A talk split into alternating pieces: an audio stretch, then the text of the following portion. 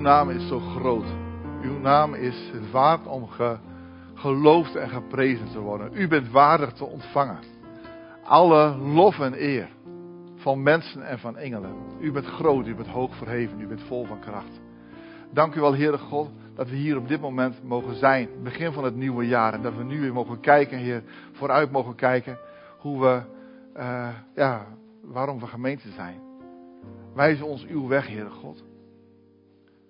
Op dit moment, maar ook dit hele jaar. In de machtige naam van Jezus Christus. Amen.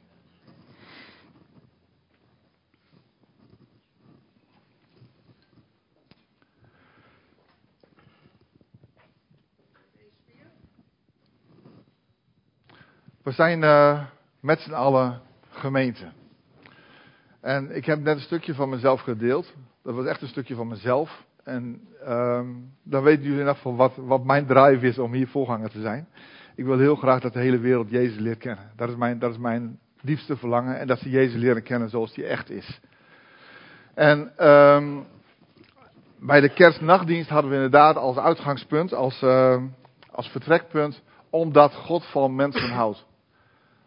God houdt van mensen. Hij heeft ons gemaakt.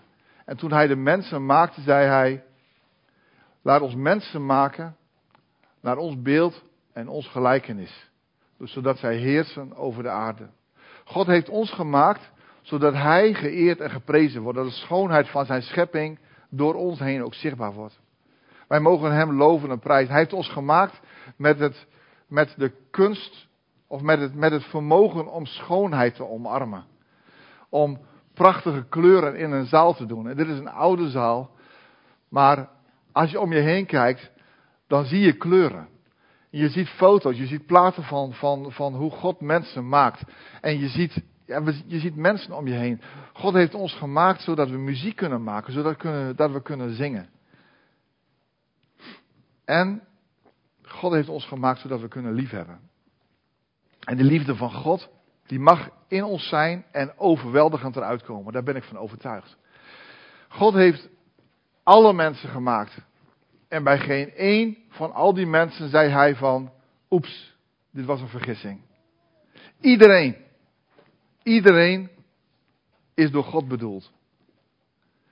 En daarom wil ik graag het statement van de kerstnachtdienst uitbreiden naar omdat God van alle mensen houdt. Het is zelfs zo dat God gezegd heeft in de Bijbel dat hij niet wil dat er iemand verloren gaat, maar het is zijn wens dat iedereen behouden wordt. Maar God heeft de mens ook zo gemaakt dat hij, dat hij zelf keuze heeft. Dus hij, hij wil wel. Maar als het niet goed gaat tussen God en mensen, dan ligt het niet aan hem. Hij heeft alles gegeven, zelfs zijn zoon. Dus dat is, dat is een, het uitgangspunt. Wij hebben niet de luxe om mensen uit te sluiten van het evangelie. Hoe dat zit, hoe dat werkt, daar kom ik zo nog even op terug. Maar in eerste instantie is het zo dat we mogen weten, God houdt van alle mensen. Nu hebben wij als gemeente hebben wij een visie. En die visie die hebben we uit, uit het grote uh, gebod en uit de grote opdracht. Het grote gebod. Iemand kwam bij de Heer Jezus en die vroeg aan de Heer Jezus: Heer Jezus, wat is het allerbelangrijkste? En de antwoord van de Heer Jezus was, en nu zeg ik het even in mijn eigen woorden, dat je God lief hebt boven alles. En dat je naaste lief hebt als jezelf. Hij zei dat je God lief hebt boven alles. Dat is het grote en eerste gebod, zegt hij. Het tweede daaraan gelijk is dat je je naaste lief hebt als jezelf. Maar je ziet wel, gelijk, maar toch eerst en tweede.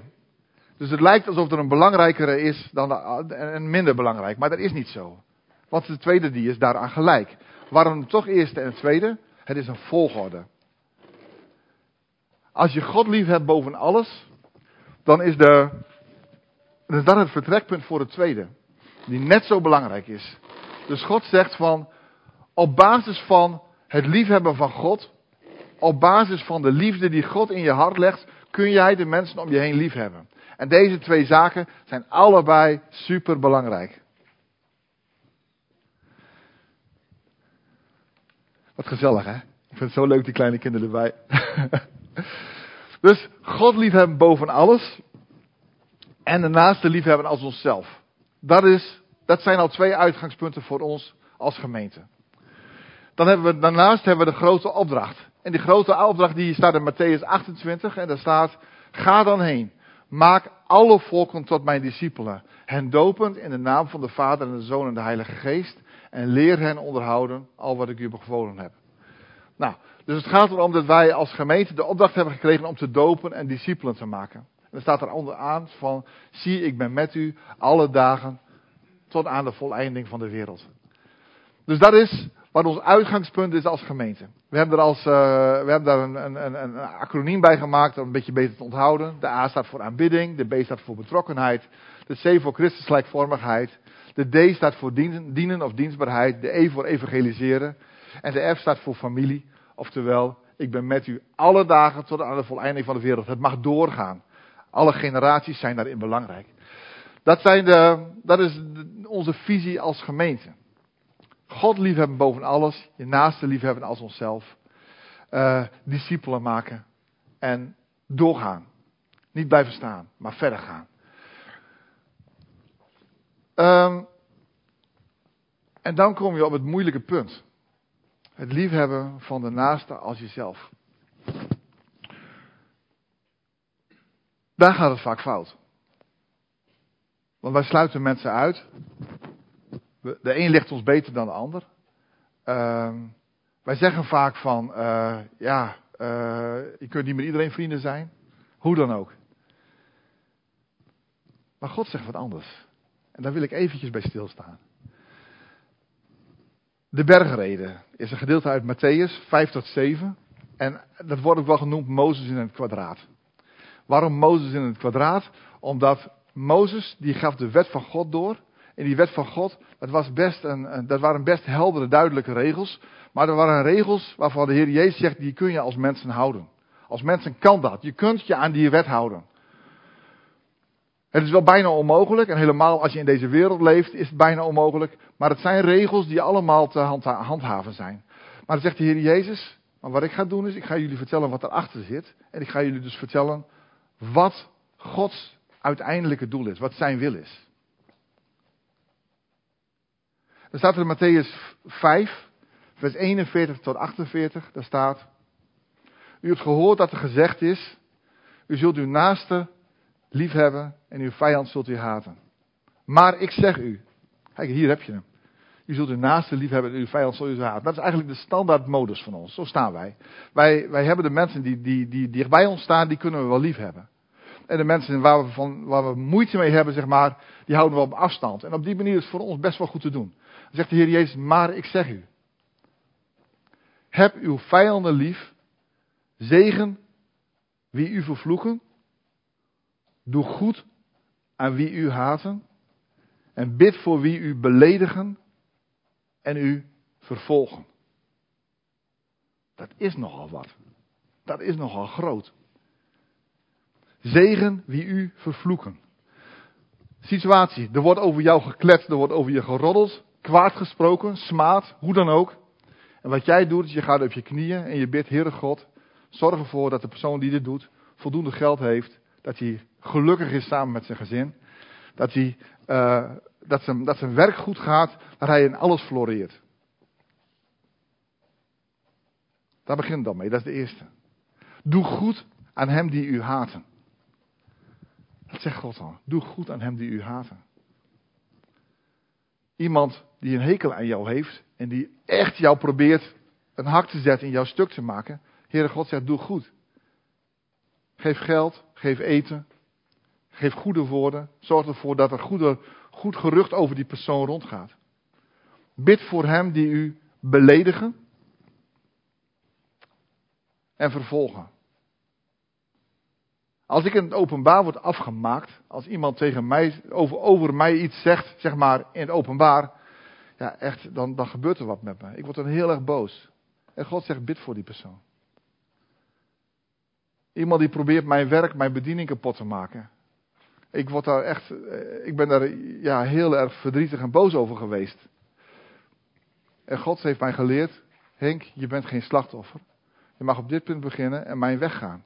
Op elk punt mag je weer opnieuw beginnen en mijn weg gaan. Maar dit is zo groot.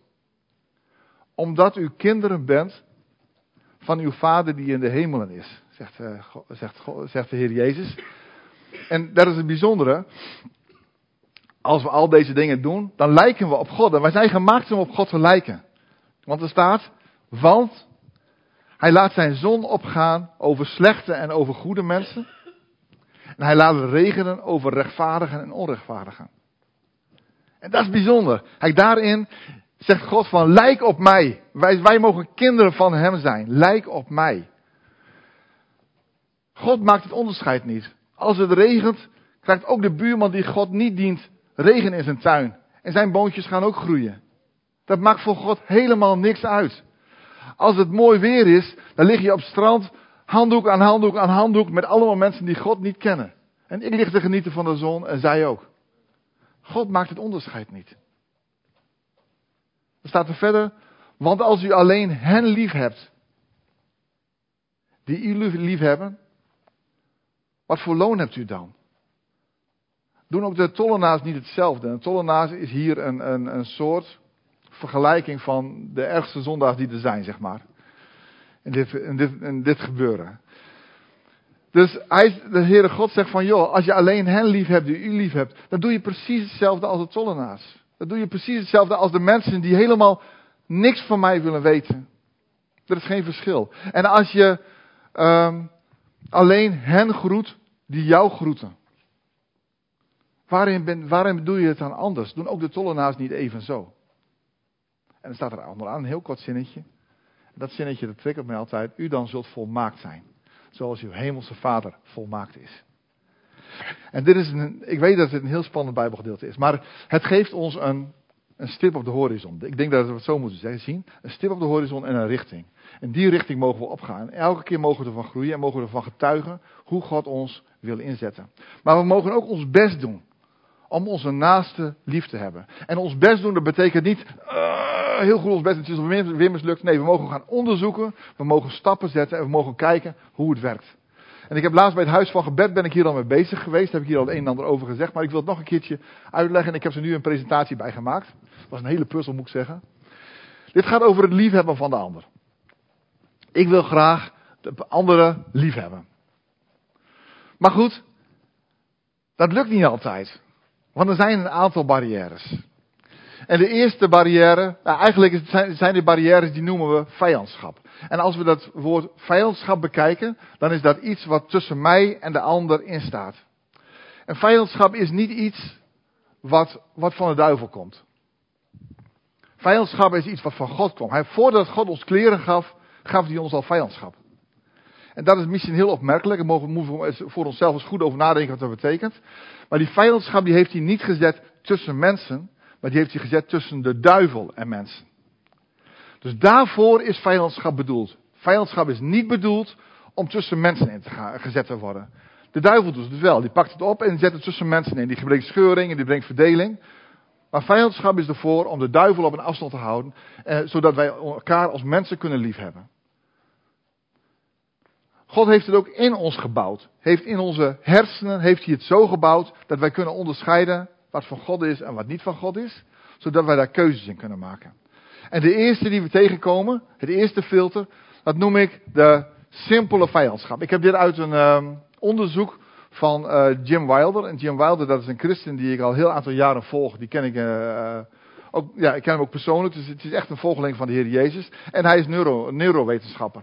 En hij is dus iemand die kijkt naar activiteiten in hersenen.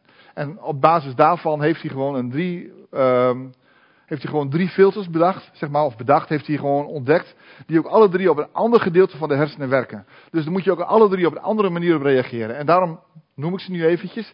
De eerste noem ik de simpele vijandschap.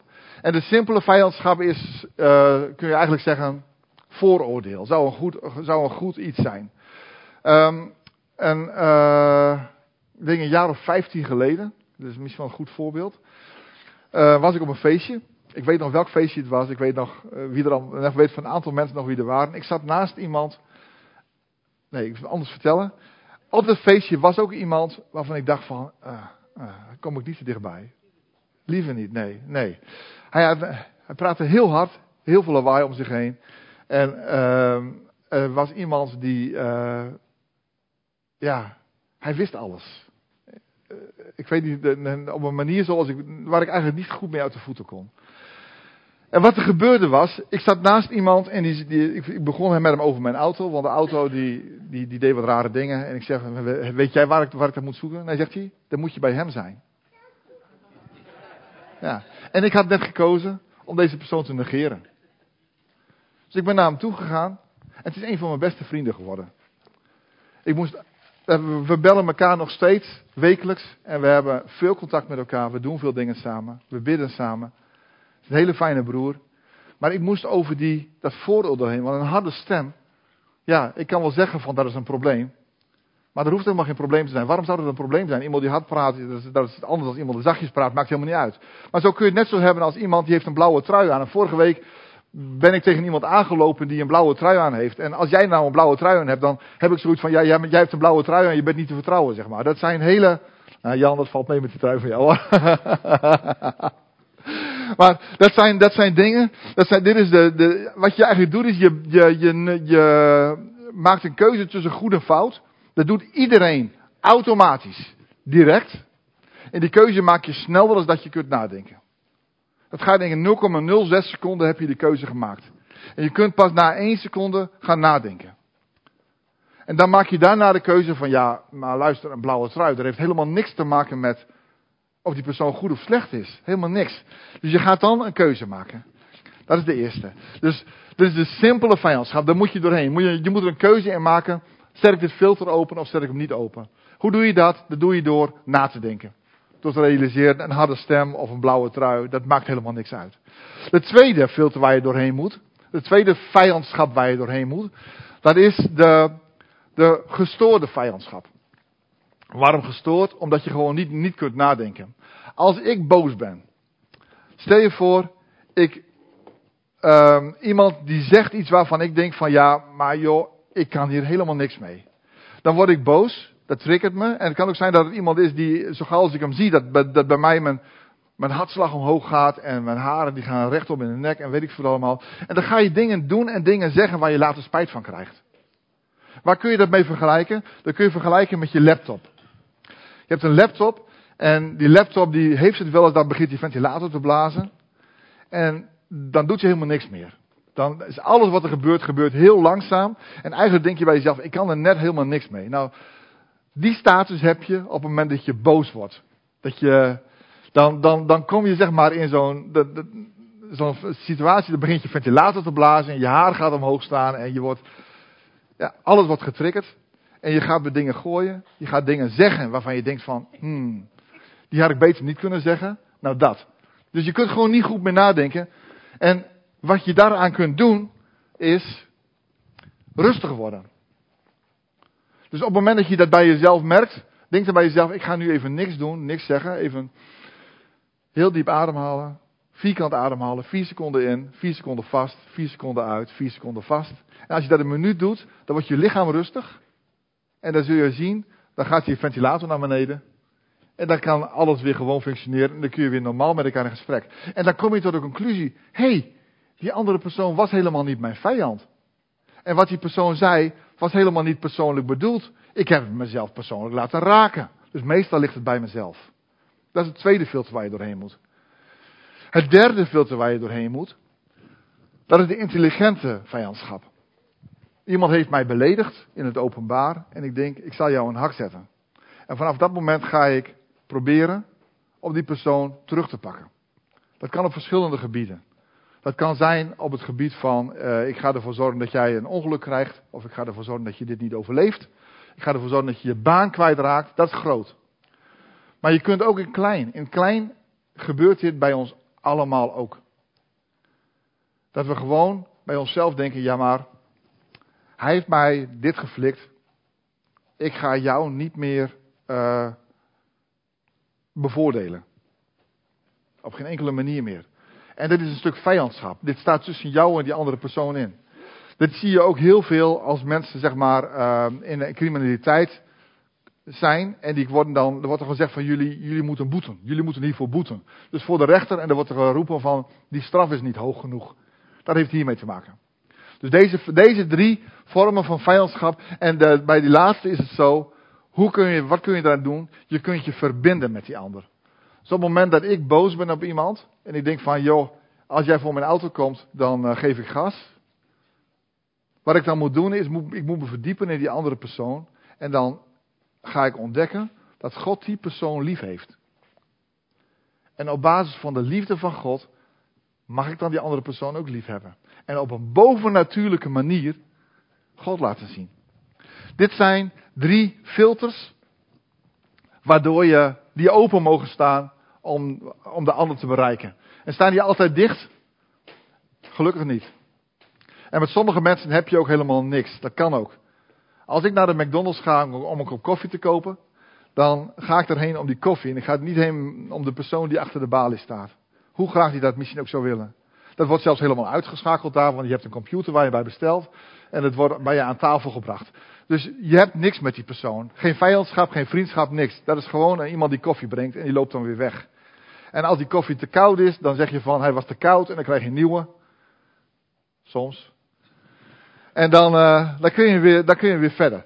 Maar dit is dus, dit is dus een manier waarop wij bezig kunnen gaan met, met, uh, met het verbinden met andere mensen. Dus nadenken, rustig worden, verbinden. Dat zijn de drie dingen die daar. Dat zijn eigenlijk de drie hersengebieden die we hiervoor in kunnen schakelen. Nou, is dit zoals God het zegt of is dit zoals de wetenschap het zegt? Ik denk dat God ons zegt, doe je best. En ons best doen, dat betekent in dit geval ook onderzoeken en kijken wat dit voor ons betekent. En dit zou ons echt kunnen helpen. En uh, de schrijver van, van het boek die hierover gaat, die heeft als missie om 2,4 miljard christenen die zijn op deze aarde te bereiken met deze boodschap. Joh, verbind je met die ander. Word rustig. Zie dat de ander geen vijand is. En maak keuzes. Denk na. Nou, en op die manier mogen wij als christenen elkaar lief hebben. En ik geloof dat als wij elkaar lief hebben, dat Gods liefde ook zichtbaar wordt door ons heen, naar de mensen om ons heen. Het zou niet de eerste keer zijn dat er hele gebieden veranderen doordat Gods liefde zichtbaar werd. En ik zou echt zo graag willen, en we kunnen wel zeggen van oké, hier gebeurt het niet. Waarom zou het niet kunnen gebeuren? Waarom niet? Laten we ervoor bidden. Laten we gewoon inderdaad dat moment pakken. Straks hebben we avondmaal en na de avondmaal hebben we een moment van gebed. We zijn met een kleine groep, we kunnen echt samen bidden. En we kunnen gewoon de dingen samen bij God brengen. En het liefhebben van mensen, ja, het is inderdaad, het is, dit is geen, geen kunde. Maar het kan ons wel helpen. Ik zou, ik zou graag nu samen kort willen bidden. En gaan we dan een lied zingen en dan naar het avondmaal? Gelijk avondmaal, oké. dan gaan we dan gelijk daarna door met het avondmaal. Heere God, u kent ons. U doorgrondt en kent ons. Waarom? Omdat u ons gemaakt hebt. Heren, wij kunnen dingen ontdekken. We kunnen keuzes maken op basis van die ontdekkingen. Maar we onderwerpen het aan u. Want u bent altijd groter. Heer, stort uw geest in ons uit. Zodat wij leren liefhebben op een manier die we niet kunnen bedenken, die we niet kunnen bidden of beseffen. U bent groter dan onze dromen, u bent groter dan onze ideeën, onze wetenschap. Heere God, maar help ons ook om goed na te denken. En op basis van onze wil uw weg te gaan. Op basis van uw wil uw weg te gaan. Wijs ons zo uw weg, Heere God. Help ons met liefhebben. In de machtige naam van Jezus Christus. Amen.